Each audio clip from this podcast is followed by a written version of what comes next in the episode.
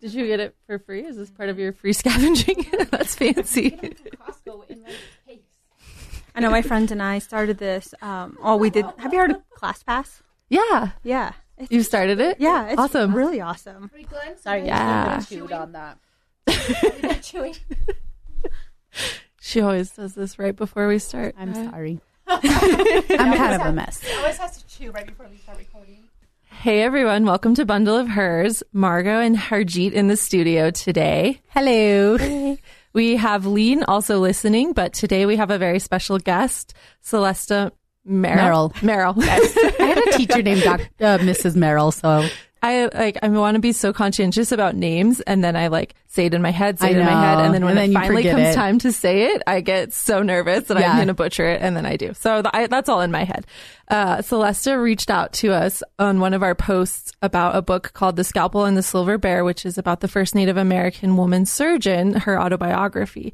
And Celessta um, kind of told us a little bit about her story related to that book. So we thought it was so great. We wanted to share with you her story and her um, life as an NP with you all, since we haven't talked about that part of healthcare yet. Um, nurse practitioner, NP meaning nurse practitioner. So, Celessta, welcome to Bundle of Hers. Thank you for joining us. Of course. Would you mind sharing with the audience a little bit about your identities and who you are and what you do? Yeah. So my name's Celessta Merrill. I am a Navajo female. I grew up on the reservation my entire life. I moved after high school to get off the reservation to try to see what is like life is off the reservation to um, expand my own knowledge and education. And I've been living here in Utah now for over 15 years. Um, started my educational career and went into to nursing. Started that, completed nursing school, and I decided that I wanted to further my education even more than um, like floor nursing. And I re- really wasn't wanting to to specialize in nursing. I just wanted to keep my learning very broad. So I wanted to. Um, I applied to NP school just to see if I could even get in or would get accepted. But that's all I wanted to know for myself, knowing like, wait, I'm smart enough and I can do this, but let me just test it and see. So then I applied to NP school and I got in. Awesome. And then when I got in, I'm like, okay, do I really want to do this? Mm-hmm. Because now I have to actually do the process and go mm-hmm. through school and be in grad school. And that was a little scary for me. And then I didn't know if I would be smart enough to complete it. So I'm like, well, let me just give it a try and just do my first semester and see how that goes. And that just jump started everything. I did very well and graduated just this past May. So I'm pretty new in my career, in my role, but I've been learning a lot. I still go home and visit. I grew up in the Four Corners area down in New Mexico um, a little town called Hogback, New Mexico. It's near Shiprock, New Mexico. I, I just tell everyone that I'm from Shiprock, New Mexico because Hogback is not even on a map. Oh, wow. So, yeah. So, um, from Hogback, New Mexico, and that's where the rest of my family is. initially you said you were a Navajo. You are a Navajo woman. And um, something I'd like to define and bring up for our listeners is that I've heard a lot of different terms.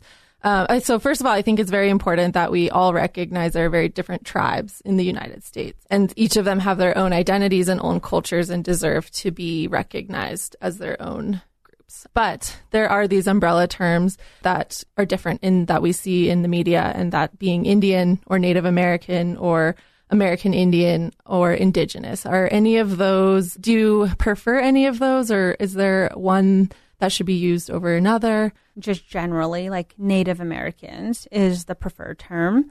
But within the Native American culture, that's when they start to really define the tribes because each mm-hmm. tribe wants to be identified as their tribe. So, mm-hmm.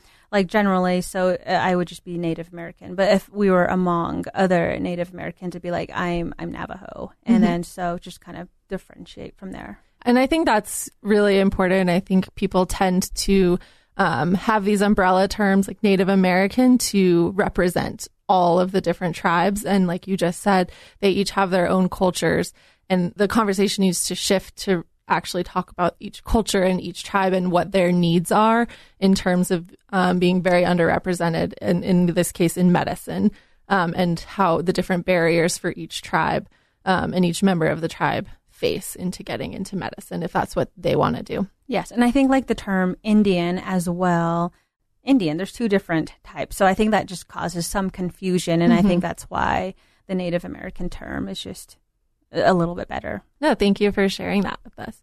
So you talked a little bit about how after high school you wanted to get off the reservation, and so you came up uh, and got into nursing school. Was there anything that drove you specifically to go into healthcare versus business or chemistry or something else? Yes, two reasons. Um, one reason was um, when I was little my my brother and my dad had gotten into a motorcycle accident. Mm. So my brother was a little more critical than than my father. So he was flown to Albuquerque, New Mexico, into their critical care unit. I don't know how old I was. I was I was still pretty little, but I remember being there at the hospital and we we didn't leave his side. My mom and my sister, we stayed in his room with him the entire time and I have this image of him lying in the bed, and he had this huge incision that was on his left thigh. And I remember the nurses coming in to do changes, dressing changes on those all the time. And I was really fascinated by that. Mm-hmm. Just the different things that I've observed um, during his hospital stay. And that's what um, sparked my interest in healthcare. And I was like, I want to do that someday. Um, my interest started to grow more when um, my aunt was in the hospital. And she was in a hospital because um, she was diagnosed with um, cirrhosis of the liver from alcohol.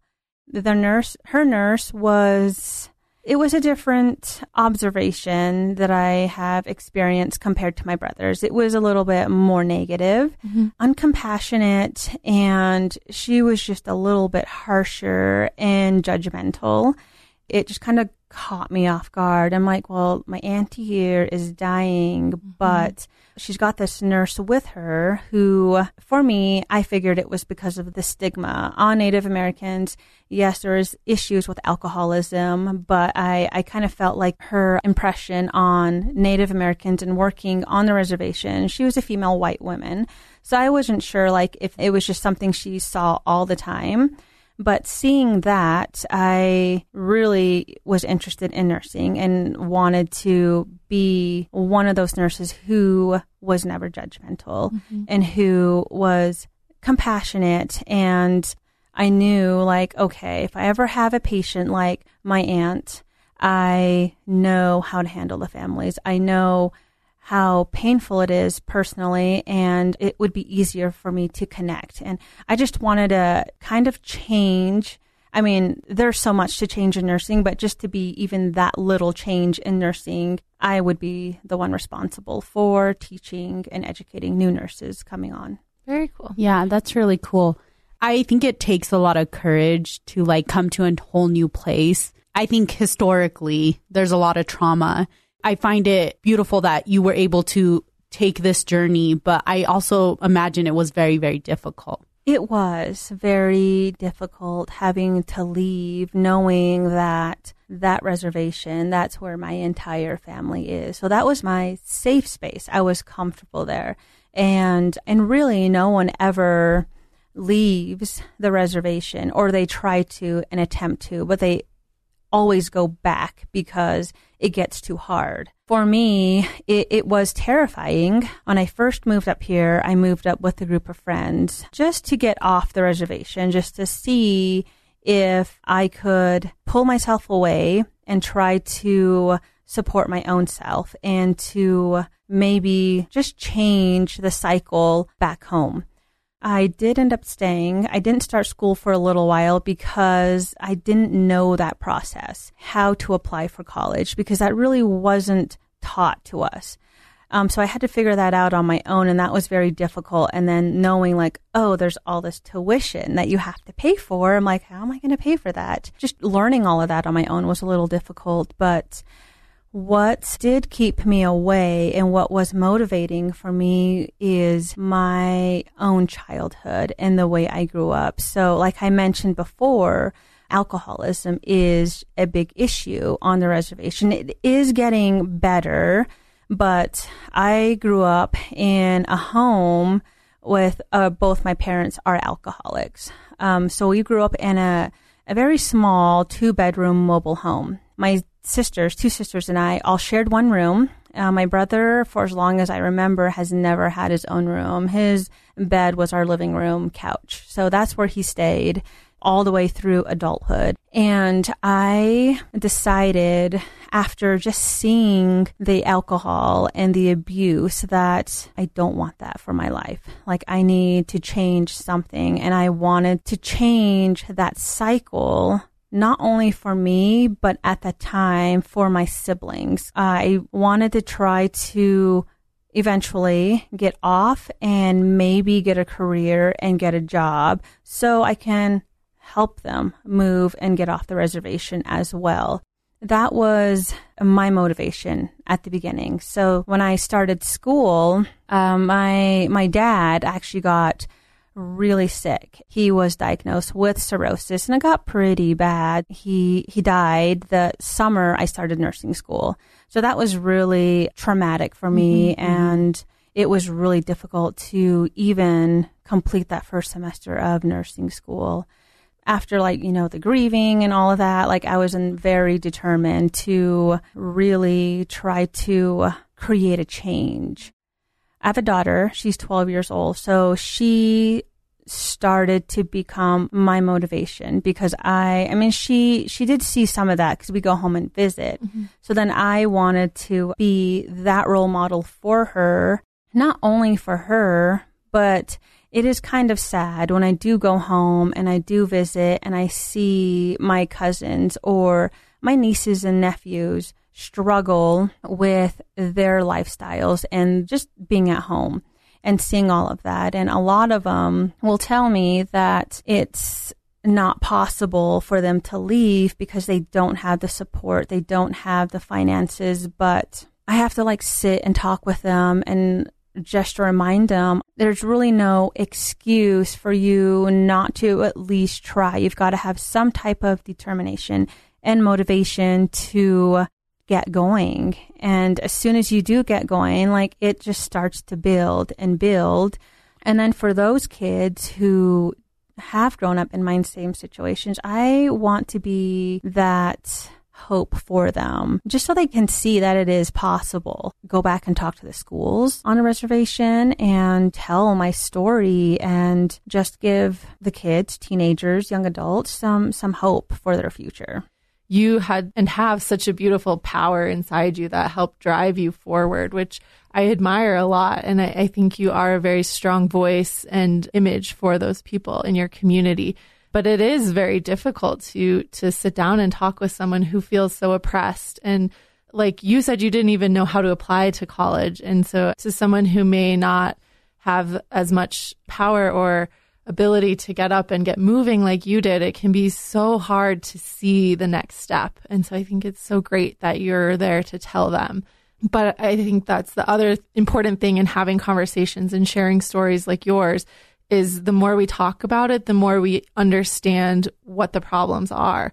So, like access to even just how do you apply to college? Where do you go? How much is tuition and how do you get scholarships? You moved up here with some friends, and I think that support system could be super helpful in navigating a situation like that. So, um, thank you for sharing all of that. That's such a beautiful story. Yeah, and I, I think I really resonated uh, with the concept of breaking the cycle. It's something that I always talk about. I also uh, am a first generation student, and I think that me and my sisters, we always realize that we couldn't survive our conditions the way they were. And I kind of like really resonate with you because it comes down, our motivation becomes that we can't survive this. Exactly. It's not even like, it's not even an option it's anymore. Like you have to do it. Yeah, you have to do it. Otherwise, you can't see yourself living the same life, right? Exactly. I think that becomes a really, really big motivation for people who kind of get out. And I think it's beautiful that you recognize that and also that you are intentional with the work that you do now because of it. And um, something else that you talked about is the nurse, the negative experience you had with your aunt, the nurse who was taking care of your aunt, um, sort of motivated you to want to be a different kind of nurse that took care of patients very differently. Yes. Um, when you have patients who are Navajo, how is that interaction? Uh, what is that like, and how how do you think that makes them as a patient feel compared to having I mean, I don't, I, inpatient, um, I've only had ever being at the VA one Navajo patient. Okay. And that was it. But I see them around the VA. But even now, as a nurse practitioner working outpatient, I don't have any patients who are um, Navajo or from other from other tribes. But the one patient that I did have um, who was Navajo at first because I have not been down on the reservation or have lived there for a very long time, it was it was a little intimidating to go into his room and introduce myself, knowing that he was Navajo and him seeing me and knowing that I was Navajo. So um, Navajos are really funny when they see each other or meet each other they will make eye contact, but really won't engage in a conversation unless someone starts the conversation. Mm. So you could just walk by each other and kind of look at each other and maybe just wave or smile, but really not speak to each other, which is which is really silly. I mean, I think that could change. Mm. So, and that in in myself has been another thing that I've had to work through. I've had to learn how to speak out more. So now, like when I see other Navajos or Native Americans, I'll go and say, Hey, hi, where are you from? Or what tribe are you from? What are your clans? Because our clans is another identification of relationship. So it's like how we are related. And that's what I asked this patient. So I was like, Hey, it's like, you're Navajo. Uh, where did you grow up? Uh, what area? what are your clans? And through that, we were able to identify that we are related by our grandparents. So I'm like, oh, we are actually related. We don't know each other, but we have that connection. Mm-hmm. So then talking with him and having that little connection made, I guess, our relationship as um, his nurse and my patient, it was really good. Mm-hmm. Um, I was able to help him through some things and talk through some things within our culture with him that he was struggling with um, living here in Utah that people around him did not understand. So that was that was really helpful for him to just talk about his tribe and all the struggles he was going through. Yeah, I think that's so important in having healthcare providers with very different backgrounds um, be able to connect with patients of different backgrounds. And whereas some another provider may not have even known to ask any of those questions about his life or even have felt comfortable confiding that with another provider. So beautiful to have amongst our coworkers different experiences to share. Like this story that you just told me so that I can take forward that knowledge and know there are so many things about a patient from a different background other than mine that are so hidden and that need to be understood too. There is. And I, I remember also having this other patient, not at the VA. Um, I used to work in um, rehab nursing for a little while, and I had this female Navajo patient, and she was in the rehab room. They had shared rooms and her roommate had gotten really sick and she had died in that room so for a couple days after that, this female patient was really upset. So the nurses and everyone did not understand why. They kept trying to talk to her.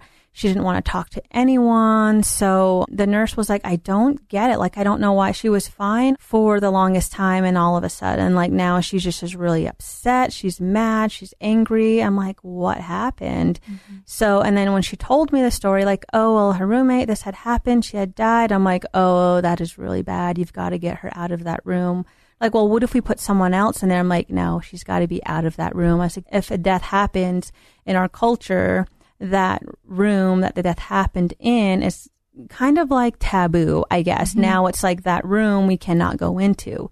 So it's like you just need to pull her out of that room and mm-hmm. put her into a different room. But they didn't get that. I mean, they wouldn't understand if they're not from that culture, but she wasn't talking also. And it just made it a very complicated situation. Yeah. And again, it's so valuable to have all those different experiences where even if you as a provider are not from that same background can come and talk or have talked or even read in a book about the different cultural and just think like maybe there's something else going on that I don't understand and have that humility to know that you're probably missing something and go and find an answer. Like you said, it was it's a simple solution to move the patient to a different mm-hmm. room, one that will uh, greatly increase the value of their care. And yet it just comes from finding a simple solution and understanding that person's culture and needs. Yeah, definitely.